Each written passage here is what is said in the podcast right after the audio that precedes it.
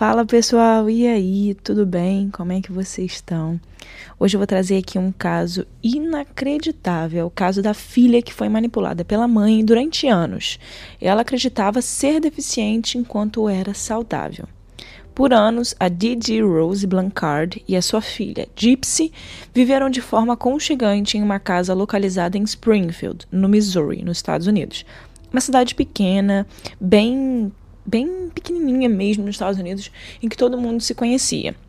Didi, por sua vez, não trabalhava fora de casa, ou seja, não tinha trabalho e dedicou parte da vida dela para cuidar da filha, que supostamente era doente porque era uma ocupação que exigia sua dedicação em tempo integral, né? uma vez que a jovem não conseguia nem frequentar a escola por não conseguir se deslocar ou mesmo se alimentar sozinha, porque ela precisava que a comida fosse enviada diretamente a seu estômago por um tubo. Didi é descrita pelas pessoas, pela, fami pela família, né?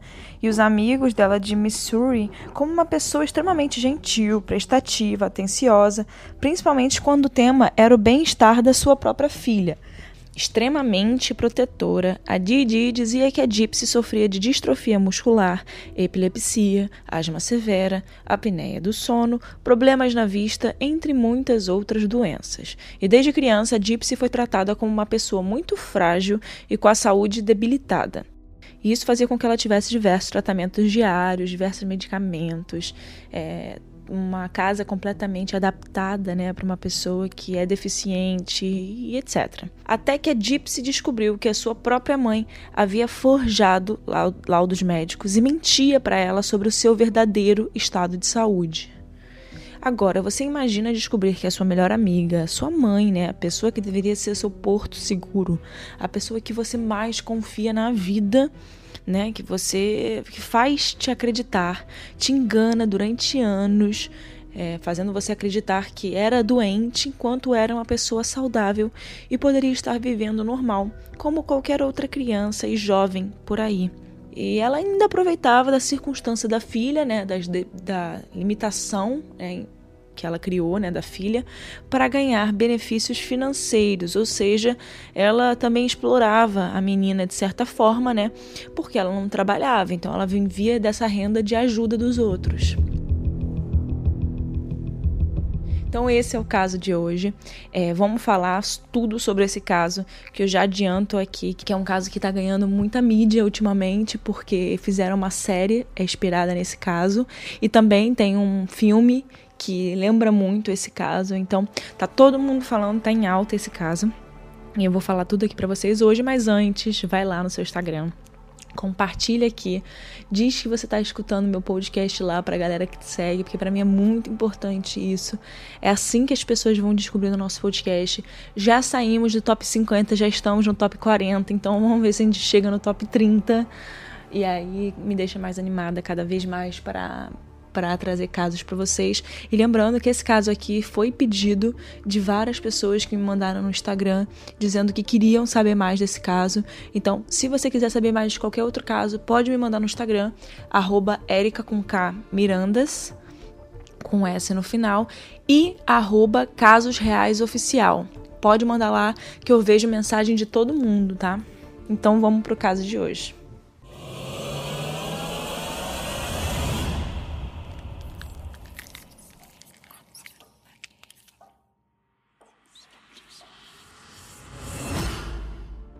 Gypsy nasceu em 1991, fruto do casamento entre Didi Rose e Rod. O pai de Gypsy se chama Rod Blancard e ainda mora em Louisiana.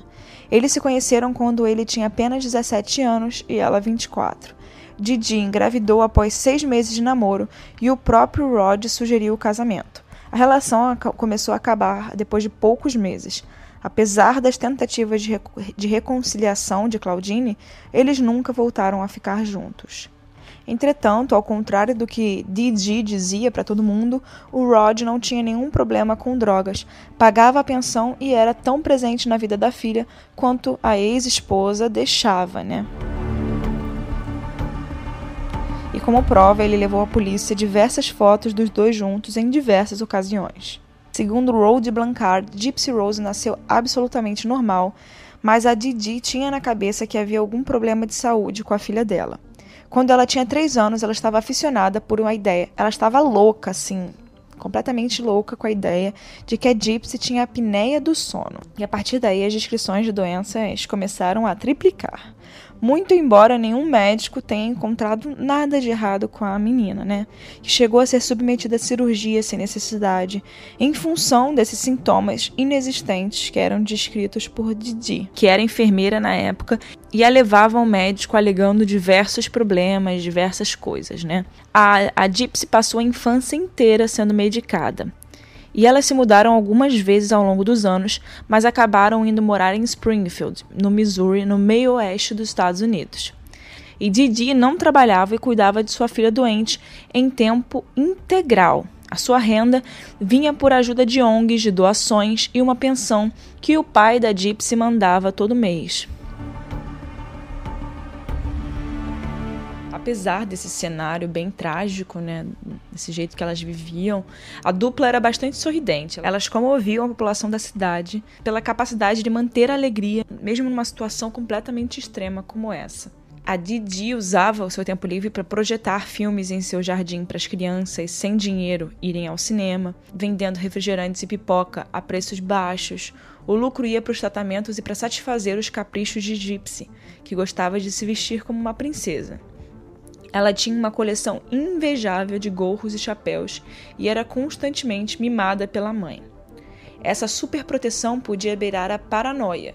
Sempre que alguém tentava começar uma conversa com Gypsy, era interrompido por Didi, que afirmava que a idade mental da filha adolescente era de apenas 7 anos.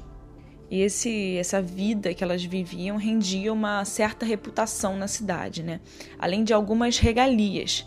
A casa em que elas moravam foi um presente de uma ONG chamada Habitat for Humanity, que cede casas para as pessoas carentes que não tenham condições de trabalhar. O lar era completamente equipado com rampas e uma banheira de hidromassagem para ajudar Gypsy em sua recuperação. Além disso, as duas eram, eram constantemente vistas em programas de auditório cujo tema era superação. Ou seja, a Didi vivia 100% das coisas que os outros davam para a filha dela, né?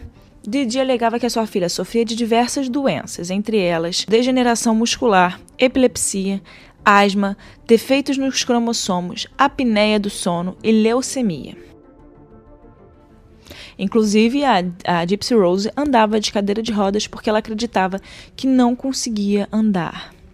E em 14 de junho de 2015, uma postagem foi feita no Facebook da Didi que dizia, entre aspas, A vadia está morta. Alguns amigos interpretaram como uma invasão hacker, né?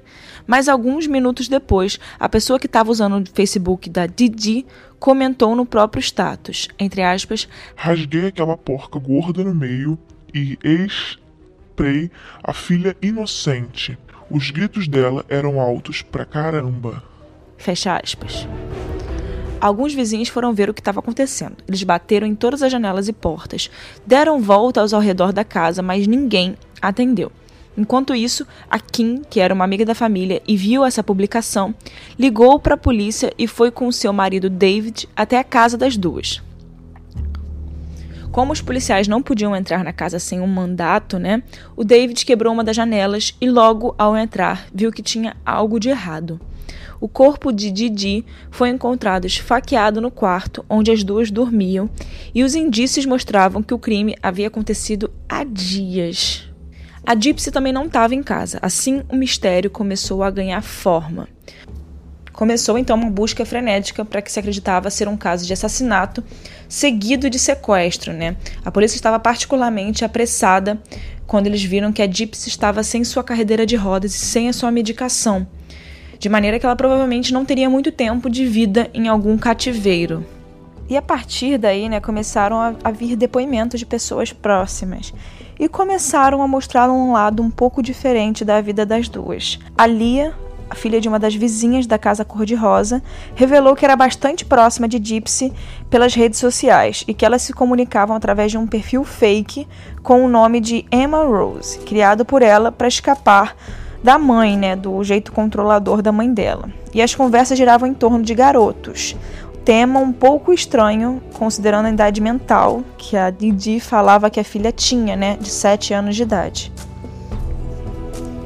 Em seu depoimento, ela mostrou conversas em que a Gypsy contava ter conhecido seu príncipe encantado, um homem de 24 anos chamado Nicholas Goldjohn, que era cristão como ela e não se importava com seus problemas de saúde.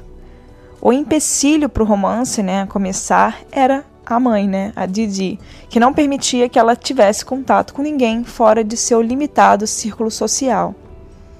E nessa época, a Gypsy já tinha 18 anos, mas como eu disse, ela, elas falavam que a Gypsy tinha uma idade mental de 7 anos, que começou a se mostrar uma mentira, né? E a casa caiu quando a Didi descobriu uma das conversas entre a Lia e a sua filha, que resultou com o computador e o celular de Gypsy sendo confiscados. As informações que foram fornecidas por Alia levaram a polícia à casa de Nicholas, desse namorado, onde a Gypsy foi encontrada viva e bem. O casal foi surpreendido pela polícia na casa de Nicholas, que rapidamente se rendeu. O assassinato foi planejado por Gypsy e o namorado. O namorado, porém, não tinha nenhum antecedente agressivo, apenas uma prisão por conduta indecente em público. As coisas começaram a esclarecer quando a menina foi vista andando, sem precisar de óculos e com os cabelos começando a crescer.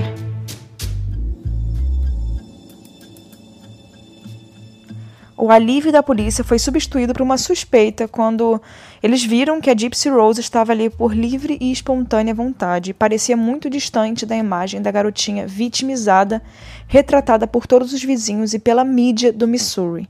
Ao ser pressionada pela polícia, ela acabou confessando ter orquestrado todo o assassinato da mãe.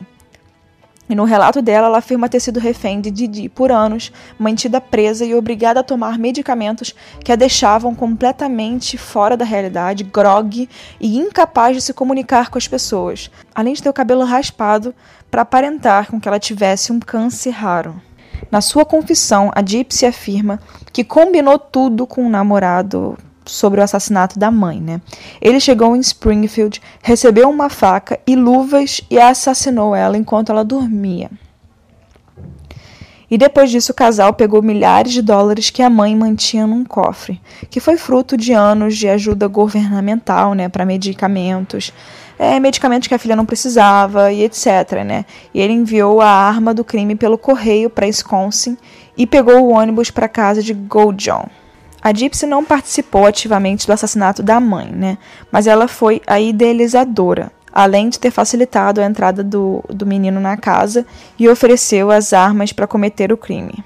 A investigação da polícia, né, confirmou todas as versões do fato, né, contada por Gypsy Rose.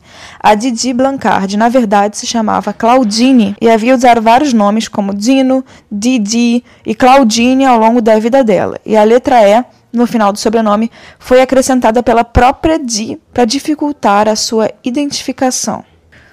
A Didi tinha mentido durante anos sobre o estado de saúde da filha para médicos e amigos, e ela mudava de cidade ou de médico sempre que alguém começava a desconfiar de alguma coisa. Assim como dizia que muitos dos exames de Gypsy haviam se perdido durante o furacão Katrina.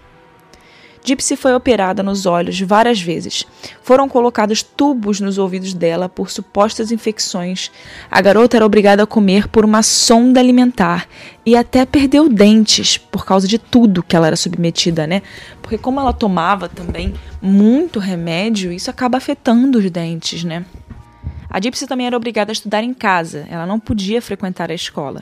Ela tinha cerca de um metro e meio de altura e estava sempre vestindo roupas de princesas e chapéus coloridos. Ou seja, isso também afetou o crescimento dela mental e, e físico mesmo. Né? Uma pessoa com um metro e meio é muito pequena. E ninguém sabe como a Didi convenceu os médicos a fazer esses procedimentos, né?